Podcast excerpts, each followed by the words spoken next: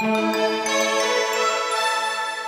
following Knowledge at Wharton podcast is brought to you by Vanguard, offering investments designed to help individuals and institutions reach their financial goals. Visit Vanguard.com. Eyes on the wrong prize, leadership lapses that fueled Wall Street's fall. AIG, Bear Stearns, Fannie Mae, and Freddie Mac needed government bailouts or takeovers to survive. Lehman Brothers is in bankruptcy. Merrill Lynch has been sold. The shocking succession of corporate meltdowns signals a massive leadership failure across the financial services landscape, according to Wharton faculty. Executives at these troubled firms may have ignored or failed to see the level of risk their companies were taking on in a crusade to enhance results and their own compensation. When markets turned against them, their firms, big as they were, crumbled. Wharton management professor Peter Cappelli says this type of lapse in leadership dates to the 1980s when companies began to focus on aligning executive incentives with shareholder interests. He believes an excessive focus on individual financial goals at the expense of managing in the best interests of the company overall is at the root of the leadership debacle that has rocked the financial services sector. We ought to start thinking about whether this idea is really working, says Cappelli. It seems to work for the people in charge, but is it really working for the company? It's certainly not working in the broader society. The shareholders and the executives who have shares in the company are in trouble, but this is spilling over into the economy in a way that I haven't seen before. Harsh managers, narrow focus. Cappelli says too many managers simply choose not to lead. He says managers believe that if they hire smart people and provide huge financial incentives for individual results, management of the firm will take care of itself. Surveys of incoming MBA students who had worked in finance and particularly in investment banking, according to Cappelli, indicate that managers in these fields are particularly harsh and ineffective. These managers provide little feedback, expect long hours in the office even if they are not productive, and destroy an employee's work life balance. The long hours make up for management's lack of discipline and planning. All the problems were smoothed over by bonus money, lots and lots of it, based on individual performance, Cappelli writes in a column published this week by HR Executive.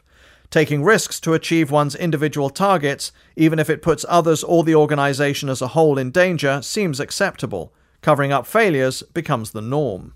Thomas Donaldson, Wharton Professor of Legal Studies and Business Ethics, says top level managers too often focus narrowly on issues that concern their organizations and do not pay enough attention to what is going on across their industry. These problems are so tightly connected to broader problems in the overall financial services and banking industries Everybody in those industries needs to be better attuned to slowly percolating crises and ethical issues, he says. From the outside, it was perhaps easy to see that home prices were inflated, even though complex securitization made it difficult to determine the true value of assets. Alarm bells should have gone off, Donaldson notes.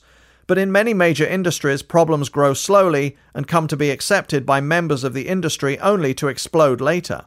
He points to the conflict inherent in allowing brokerage houses to provide research into equities they market as an earlier example of a problem waiting to happen.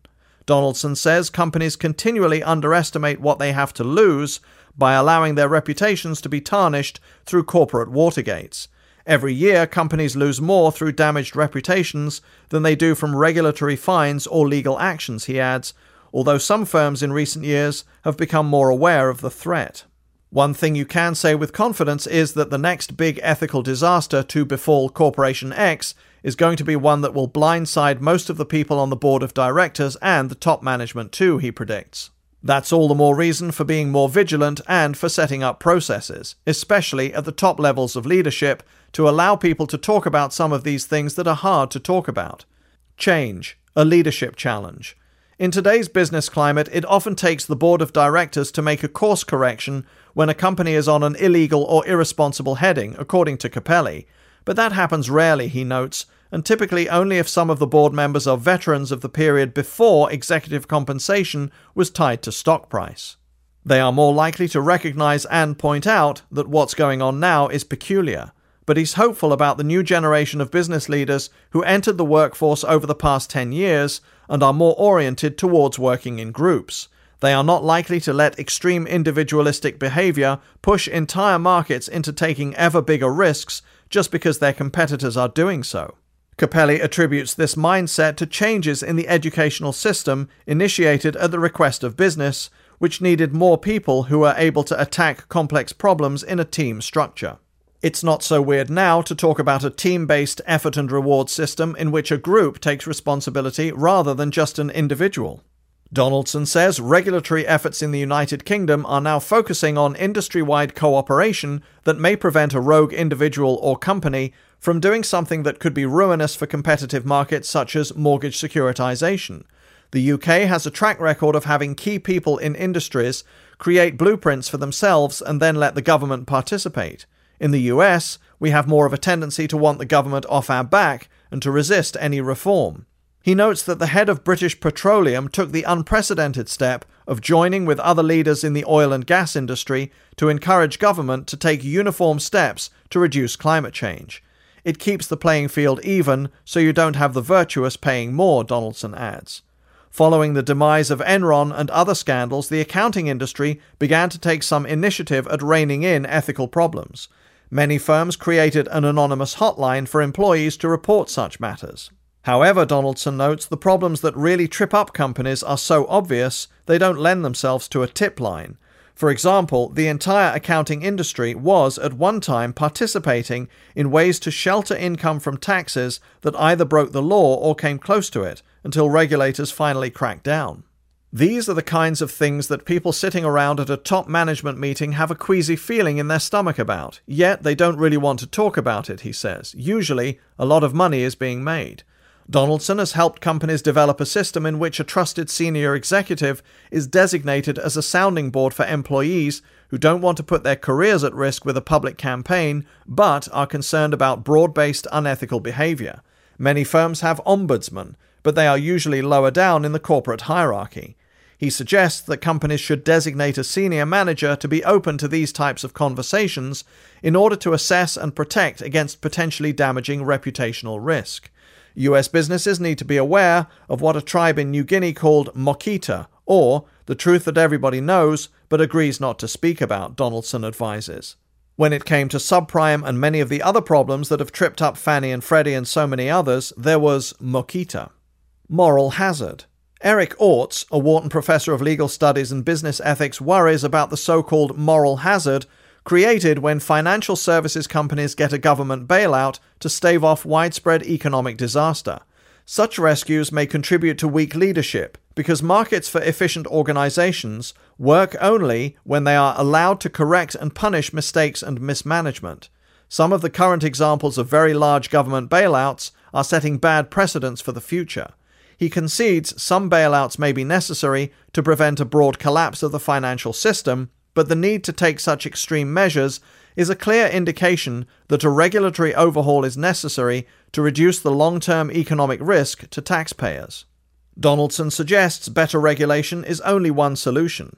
Unfortunately, regulation typically lags behind awareness in an industry, he says, predicting that the unregulated hedge fund industry may pose the next big challenge to the economic system. We're maybe one or two big hedge fund failures away from Congress stepping in with regulations. However, the Sarbanes Oxley legislation passed in the wake of massive accounting scandals has not solved those problems entirely and has introduced new challenges. The solutions lie with the hedge fund industry policing its own house. How would that happen? It means asking the questions people in polite conversation don't want to ask, says Donaldson the combined public and private missions of the Federal National Mortgage Association and the Federal Home Loan Mortgage Corporation may have contributed to special leadership problems at those companies.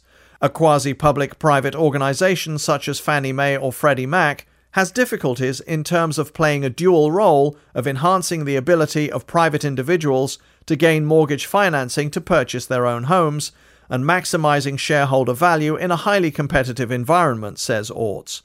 Meanwhile, pressure within the mortgage industry intensified the disconnect between the dual roles within both Fannie and Freddie. Mortgage securitization seems to have been allowed to spiral out of control with insufficient regulatory oversight. Pressure to increase profits at Fannie Mae and Freddie Mac led to excessive financial risk taking rather than prudent banking. In retrospect, he adds, regulatory efforts to encourage competition between Fannie Mae and Freddie Mac were misguided because they intensified the pressure on entities that were not completely free market vehicles. Leaders either did not understand or were unable to balance the goals of a public private hybrid, Orts notes. It might be more sensible to have a clear division between public and private organizations in order for them to focus on a clear mission. Donaldson points out that Fannie Mae and Freddie Mac spent more than $150 million on lobbyists over the past decade, illustrating another leadership problem stemming from the organization's structures.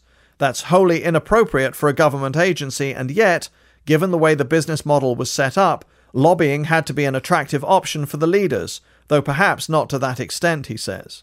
Gary Gordon, who follows Fannie Mae for Portales Partners, an independent equity research firm in New York, says the leadership failures at Fannie and Freddie were aggravated by the recent housing price bubble that has led to problems across the financial services sector. While asset bubbles are common, from tulips to internet stocks, the housing bubble was even more difficult to prick because the price inflation benefited so many Americans across the income spectrum. I'm not sure you can come up with a system that could fix it, he says. You would have to create a system where some human being would blow the whistle as everyone else is benefiting. Moshe Orenbuch, a Credit Suisse analyst who follows the mortgage industry, says Fannie and Freddie came under the same pressures that led private mortgage firms and companies in other industries to restate income related to derivatives. Fannie and Freddie continued to write loans after the credit market seized up in 2007 in order to fulfill their public mission, leaving them with a greater share of the market and more problem loans. If you take market share without tightening criteria, you effectively loosen, notes Orenbuch. In recent years, regulators did raise questions about management of the government sponsored housing lenders. In 2006, the Office of Federal Housing Enterprise Oversight, OFHEO, which monitors the financial health of Fannie Mae and Freddie Mac, released a report describing an arrogant and unethical culture at Fannie Mae, where employees manipulated earnings to generate higher bonuses for executives between 1998 and 2004. Our examination found an environment where the ends justified the means. Senior management manipulated accounting, reaped maximum undeserved bonuses, and prevented the rest of the world from knowing. They co opted their internal auditors. They stonewalled OFHEO, said James Lockhart, the director of OFHEO, when the report was released. Companies can get into dire straits when they ignore early signals of problems like those at Fannie Mae and Freddie Mac, says Robert Mittelstaedt, a former Wharton Dean who now leads the W.P. Carey School of Business at Arizona State University. These warnings kept popping up. At some point in time, there had to be somebody somewhere in these organizations that said, This just doesn't feel right. It's a common mistake. For more information, please visit our website at knowledge.wharton.upenn.edu.